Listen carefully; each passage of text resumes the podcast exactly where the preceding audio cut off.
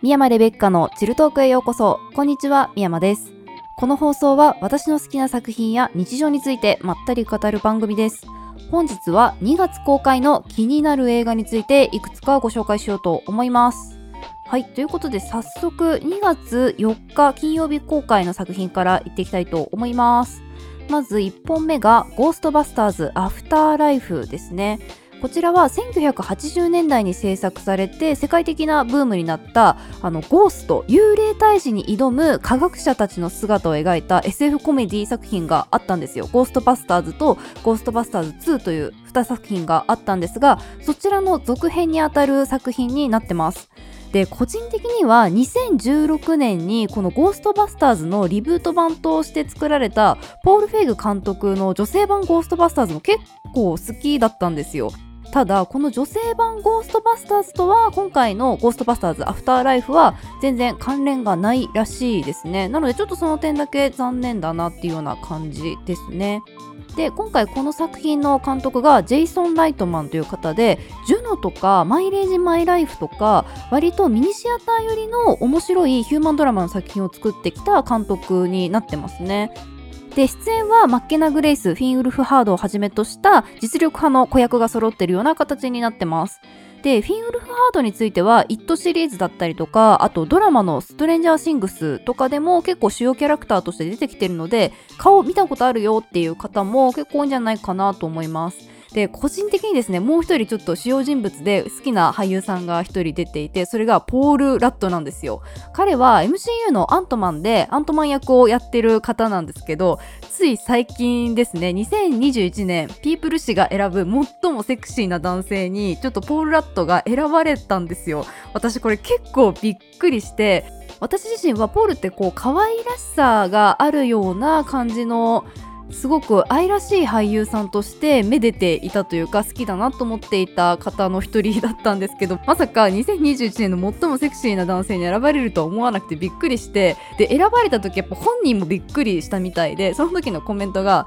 皆さんは僕が選ばれたと知ったら何だってっていうに違いないでしょう。それを非常によく自覚しています。これは偽りの謙遜ではありません。私より先に選ばれるべき人がたくさんいるっていうコメントを残しているんですよね。ただこのポール・ラットアントマンに出演するときに結構体鍛えたんですよ。でもともと顔立ちもすごく整っているんですよね。でポー・ラットもう年齢も52歳なんですけどとっても52歳には見えないんですよ。非常に若々しくてなんか笑顔がキュートなすごく素敵な方だなっていう印象でアントマンとかも普段は結構コミカルなキャラクターとして出ているんですけどふとした瞬間とかこうヒロインと見つめ合ってる瞬間とかちょっとあの何て言うんですかねセクシーさみたいなものがふわって香る瞬間があるんですよ。で私それ見て一気にポール・ラットっていう人が好きになったんですけど今回このピープル誌で最もセクシーな男性を選んだ審査員の方とかもアントマンのあのふわっと香るような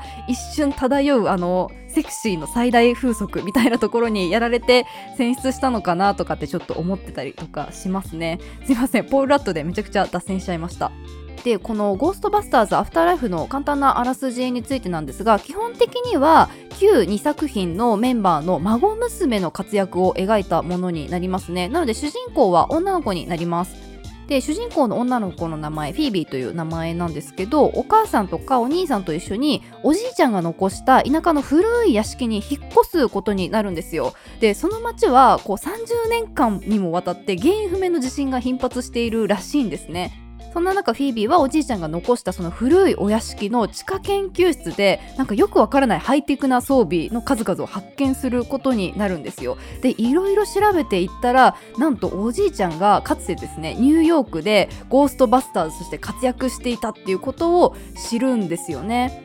でそんな折、まあ、ちょっとしたトラブルが起きてフィービーもですね、まあ、ゴーストバスターズのような活躍をしていくのかなっていうような作品になっています。で私の中では「ゴーストバスターズ」っていうとコメディのイメージがすごく強い作品だなっていう感じなんですが予告編見る限りだと何て言うんですかねコメディ色っていうよりは SF 色が強い感じというかあとヒューマンドラマ色も強そうな感じの予告編に作り上げていて最終的にどんなテストになるのかなっていうのがちょっと気になってるような作品だったりしますね。で先ほど言った通り私の大好きなポール・ラットも結構活躍するのかなっていうイメージなので非常に楽しみに公開待っていようかなと思っている次第です。はい、続いて2月4日公開2本目の気になる映画が鹿の王ユナと約束の旅ですね。こちらはですね2015年に本屋大賞を受賞したファンタジー小説が原作になってます。でそれをアニメ映画化したのがこの鹿の王ユナと約束の旅ということになりますね。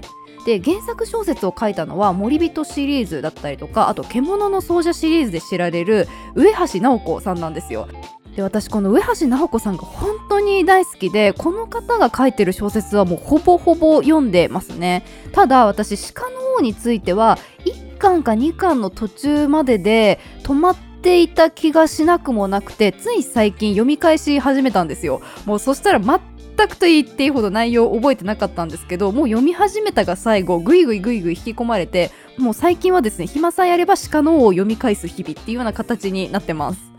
でこちらのアニメ映画なんですが監督キャラクターデザイン作画監督がですねなんとあのスタジオジブリの「もののけ姫」だったりとか「千と千尋の神隠し」の作画監督をやられていた安藤正史さんになってますね。あと最近だと「君の名は」の作画監督もされてたみたいです。でこの作品もう一人監督がいてそれが、えっと、宮地正幸さんという方でこちらもスタジオジブリ出身の方なんですよね。なんとこの方25歳の時に「千と千尋の神隠し」の監督助手にも抜擢されたような方でして、まあ、非常に優秀な経歴のお二人なのでその点でもこのアニメ映画非常に楽しみにしています。でこの作品どんな作品なのかというとゴリッゴリのファンタジー作品になってますね上橋直子さんは自分の独自の世界観を築いたファンタジー作品っていうのをたくさん作ってこられた方でして今回のこの鹿の王についてもアジア圏っぽいファンタジックな設定とヨーロッパ圏のファンタジックな設定をこううまく混ぜ合わせたような形で作品をしっかり作り込んでいるような感じですね。でストーリー一応説明するんですけど聞いたことないような単語が出てくるので多分分かりにくいんじゃないかなと思うので今一応あらすじざっと説明はするんですがよくわかんねえなって思ったら予告編をさっと見ていただくのが一番いいかなと思います。この鹿の王はですねとある地方の最強の戦士団独角という戦士団があったんですけどこの最後の棟梁であるバンという男性が主人公になってますでこの主人公のバンが所属している独角という戦士団は、まあ、ちょっと特殊な戦士団でして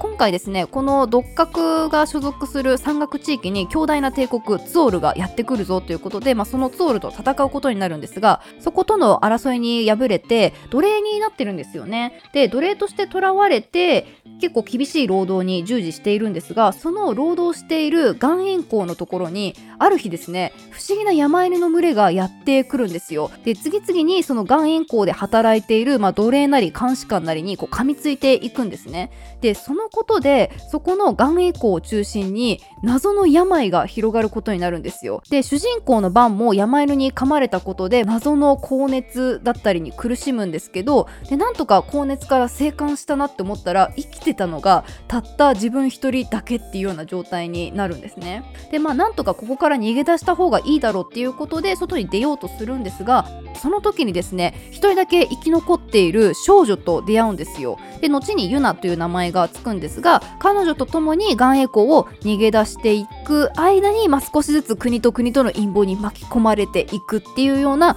お話になってますね。で基本的にはその謎の伝染病っていうのが結構大きな要素になっていて今こうコロナ禍で私たち家に閉じこもっているんですけど、まあ、そういったところから見ても結構私たちも共感できるところが多いようなファンタジー作品になってるんじゃないかなと思いますね。で私自身も原作パラパラって読んだはずなのに全然覚えていないので、まあ、今絶賛読み返し中なんですが結構サクサク読めているんですよ。今ちょうど1巻の半分か3分の2ぐらいほんと1日とか2日で読み終わってしまったのでこのまま原作読み終わってからアニメの方面に行こうかなっていうふうに思っています。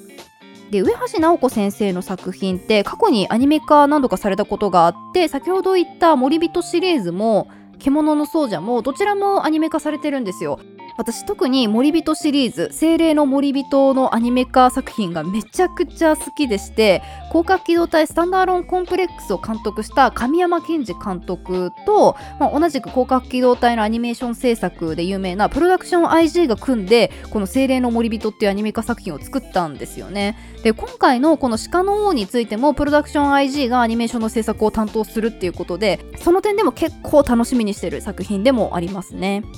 はい続いて2月4日公開の気になる映画。3つ目が大怪獣の後始末ですね。こちらは巨大怪獣の死体処理という、まあ、非常に珍しいテーマを中心に描いた空想特撮エンターテインメントになってますね。でこちら三木聡という方が監督されてるんですが過去にドラマの時効警察とかを作って割と話題になった方ですね。で出演陣結構豪華でして平成ジャンプの山田涼介さんが主演としてキャスティングされていて他にも土屋太鳳さん浜田岳さん菊池凛子さん二階堂ふみさん染谷翔太さんなどなどたくさんのですね豪華キャストが揃っているような感じになってます。であらすじとしては本当にさっき言った通りなんですけど日本がですね巨大怪獣にしょっちゅう襲われてるよっていう設定っぽいんですよね。でそういう風に巨大怪獣に襲われて退治したものはいいもののその残された死体ってどうするのっていうようなところを主軸にしたお話になってますで今回の場合は残された怪獣の死体が徐々に腐敗膨張が進んでいくっていう設定になっていて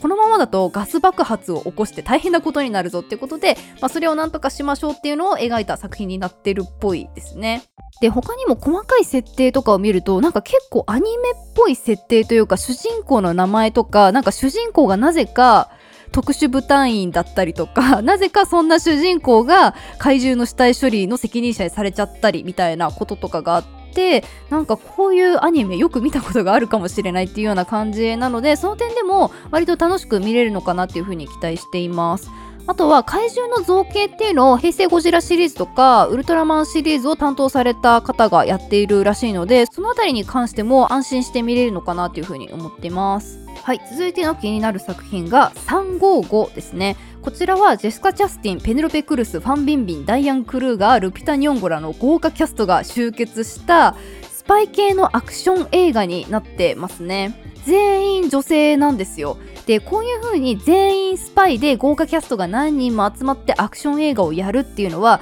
90年代とかだと結構たくさんあったんですけどそれって必ず主人公が男性だったんですよ。ただ今回この355っていうのは男性はほとんど出てこず、まあ、全員女性のエージェントスパイたちが活躍する。しかも全員がハリウッドで活躍するような世界的な俳優陣っていうような形になってますね。なのでちょっと前にもリブートされたチャーリーズ・エンジェルとかと同じようなコンセプトで作られた映画なのかなと思っています。女性主人公だけどその社会的にすごく重たいテーマ持ってなくてもいいじゃんみたいなこういうアクション映画私たちも女性主人公でサクサク楽しくいっぱい作るんだいみたいなそういう作品なのかなっていうような感じですね。で監督脚本制作がサイモン・キンバーグという方でもともとは脚本が結構多めの方だったんですけど最近 X メンダークフェニックスで監督デビューしてから今回この355が2作目の監督作品なのかなっていう感じですね。で出演陣がですね本当に私の好きな俳優陣が揃っていて特に主演のジェシカ・チャスティンもうめちゃくちゃ好きなんですよ。私彼女が主演している「女神の見えざる手」っていう作品があるんですけどもうその作品がオールタイムベストに上げたくなるぐらい大好きな作品なんですよね。超演技派の人なんですよ。本当はもっともっと評価されてもいいのになって思うんですけど、まあ、なかなか有名な作品とかに取り上げられなくてもっともっといい作品出てほしいしもう女神の見えざる手とか作品としてもそのジェシカ・チャスティンの演技の質っていうのももう飛び抜けててなんかなんでアカデミー賞とかに全然ノミネートとかされなかったんだろうってなんか未だに疑問に思ってますね。ほんとそれぐらい実力がある俳優さんの一人ですね。であと他の4人も本当に有名な作品にたくさん出ていてルピタニョンゴとかはそれでも夜が明けるとかでアカデミー賞助演女優賞を取ったりとかもしてますしあとは MCU のブラックパンサーでも結構活躍してるんですよね。であともう一人 MCU つながりで言うと実はセバスチャン・スターンがボンドガールならぬボンドボーイ的な立ち位置で出ているらしくて、まあ、その点も非常に楽しみにしてますね。どうやらセバスチャン・スターンはジェシカ・チャスティンと親友同士らしくてジェシカがもしよかったら出てくれないかなっていうのに快諾して今回この355に出演したっていうような形らしいです。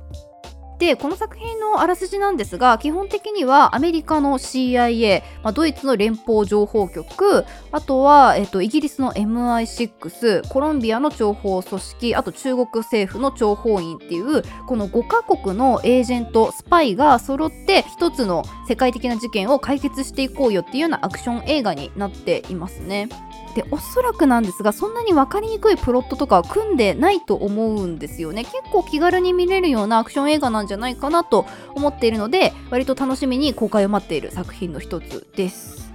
はい。で続いて2月18日金曜日公開の気になる映画をざっとご紹介していこうかなと思います。まず1本目がグッバイ・ドン・グリーズですね。こちらアニメ映画作品になっていて監督脚本がアニメシリーズ「空よりも遠い場所」で有名な石塚敦子監督が担当していますねでアニメーション制作もマットハウスなので、まあ、マットハウスってちはやふるとかあと私の大好きなブラックラグーンとかカードキャプターさくらちょびっつみたいなクランプ作品とか本当に有名な作品のアニメっていうのをたくさん作っているアニメーション制作会社なので、まあ、結構クオリティが安定したような状態で面白いものが見れるんじゃないかなっていうふうに思ってます。でざっくりとしたあらすじとしては、まあ、東京から少し離れた田舎町が舞台みたいですね。で主人公の男の子が周りと馴染むのが苦手な子みたいでで同じようにちょっと周りから浮いた存在の男の子と2人でチームドングリーズっていうのを結成するっぽいんですよね。ただ、まあ、この2人は高校に進学してちょっと疎遠になってしまうみたいなんですが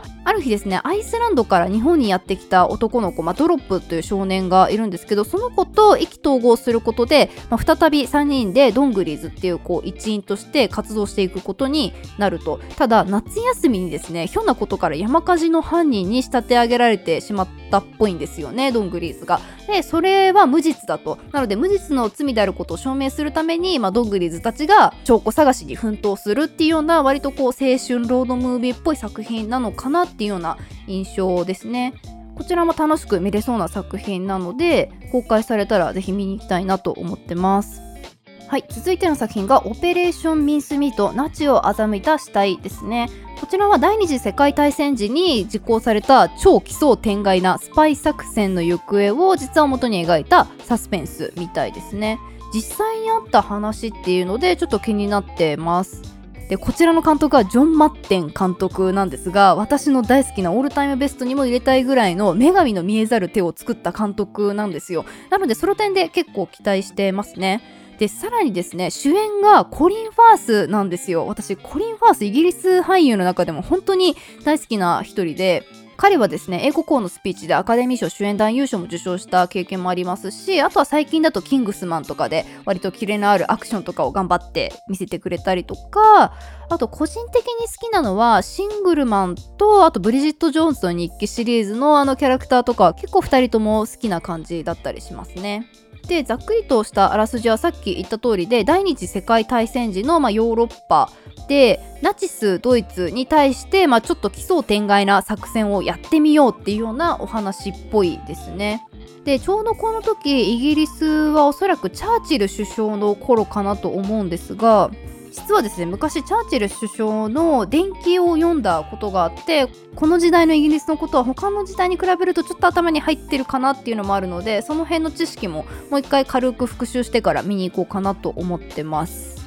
はい続いての作品がアンチャーテッドですね。おそらくゲーム好きの方はもうピンときたかと思うんですがあの人気ゲームアンチャーテッドシリーズを実写映画化した作品になってます。でおそらくなんですがゲームの主人公のネイサン・ドレイクの若かりし頃のストーリーになるんじゃないかなっていうような感じですね。でなんで若かりし頃なのかっていう話なんですがこれネイサン・ドレイク役をトム・ホランドがやってるんですよ。おそらくアンチャーテッドやったことがある方はトム・ホランドだと若すぎないって多分みんな思うと思うんですよね私もまさしくそれを思った一人ででやっぱ予告編を見た限りだと初めてそのトレジャーハンターとしてスカウトされるところからどうやら描いているみたいなので、まあ、いわゆるオリジンストーリーこれからそのアンチャーテッドの主人公になっていくまでのストーリーみたいな感じになるのかなっていうふうに思ってます。でトム・ホランドを演じる主人公をスカウトするのがマーク・ウォールバーグ演じるビクター・サリバンという役ですねなのでトム・ホランドとマーク・ウォールバーグが共演するっていうことで、まあ、結構アクション映画としては豪華なキャストになるんじゃないかなと思います。でちなみにですねトム・ホランドって誰って思った方のために一応お伝えしておくとマーベル・シネマティック・ユニバース版のスパイダーマンでスパイダーマン役をやっているあの彼ですね。もう最近だとスパイダーマンノーウェイホームがもうめちゃくちゃ話題になって興行収入的にも大成功しているんですがもう本当に演技もすごくいいですしプラスアクションもめちゃくちゃキレがあるアクションをスタントなしでもこなせるような人なんですよ、まあ、なのでその点でも、まあ、トレジャーハンターというこう自分の体を使って秘宝を探していくっていうようなネイサン・ドレイクっていうキャラクターにはまあまあ合ってるんじゃないかなと思ってます。非常に楽しみな作品の一つです。はい続いて2月25日公開の気になる映画ご紹介したいと思います。1本目が「愛なのに」ですね。こちらが上条秀夫監督と今泉力也監督による R15 指定のラブストーリーを映画化しようっていう風に企画されたコラボレーション作品の1本目らしいですね。で上条秀夫監督は最近だと「アルプススタンドの端の方」っていう作品を作られたんですけど私この作品結構好きで割と淡々とした青春ものなんですけどわよくできているんですよね。なんかその青春のみずみずしさをあんまりこう粘っこくない感じというかちょっとリアルにさらっとした感じで作っていて個人的には結構好きな作品の一つだったりします。で脚本については今泉力也さんということで「愛がなんだ街の上で」とか割と今時の若者を淡々と描いた作品をたくさん監督している方の一人ですね。今泉力也監督の作品は結構見てるんですけど毎回面白いなって思いながら見ているので非常に楽しみですね。でこの愛なのにざっくりどんな話かというと一方通行の恋愛がまあたくさん交錯する様を描いた群像劇っぽいラブコメディなのかなっていうような感じですね。なんか一方通行の恋愛模様っていうと私世代的にはハチクロを思い出すんですけどハチクロよりはもうちょっとこうコメディ要素というかドタバタ要素の強い感じになるのかなっていうのとより恋愛要素が強いような作品になるんじゃないかなっていう雰囲気が結構してますね。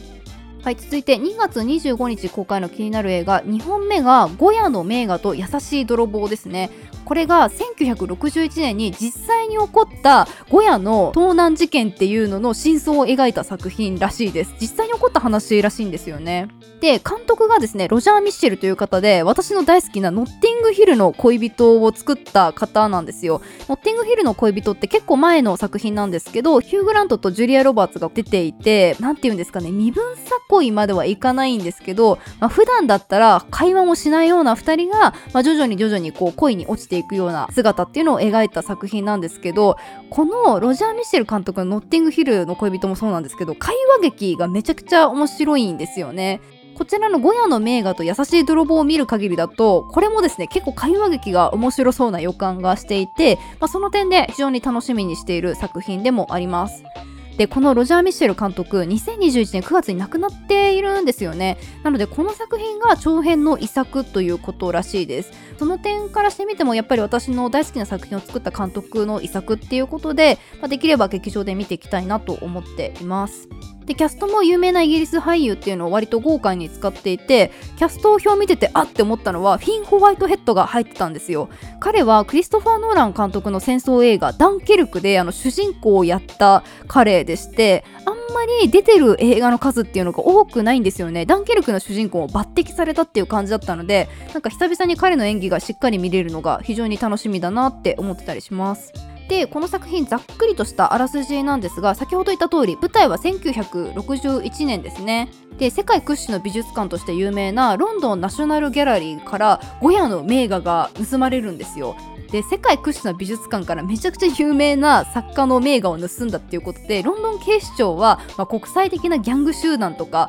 が周到に計画してやった犯行に違いないって言うんですけど実際はですねもう普通のタクシー運転手の、まあ、60歳のおじさんが盗んだんですよ。でそのおじさんが盗んだ理由としては自分たちみたいなこうテレビで孤独を紛らわしている高齢者たちの生活をちょっとでも豊かにしたいなっていうのがあって盗んだ絵画の身代金で公共放送イギリスだと BBC になるんですけどその受信料を肩代わりしてやろうって企てたらしいんですねただこの事件は実はそんな単純な真相ではないらしくもう一個ですね隠された物語があるらしいんですよでそれを描いたのがこの作品っていう形らしくて、まあ、結構面白そうだなっていうので割と期待している作品の一つですね。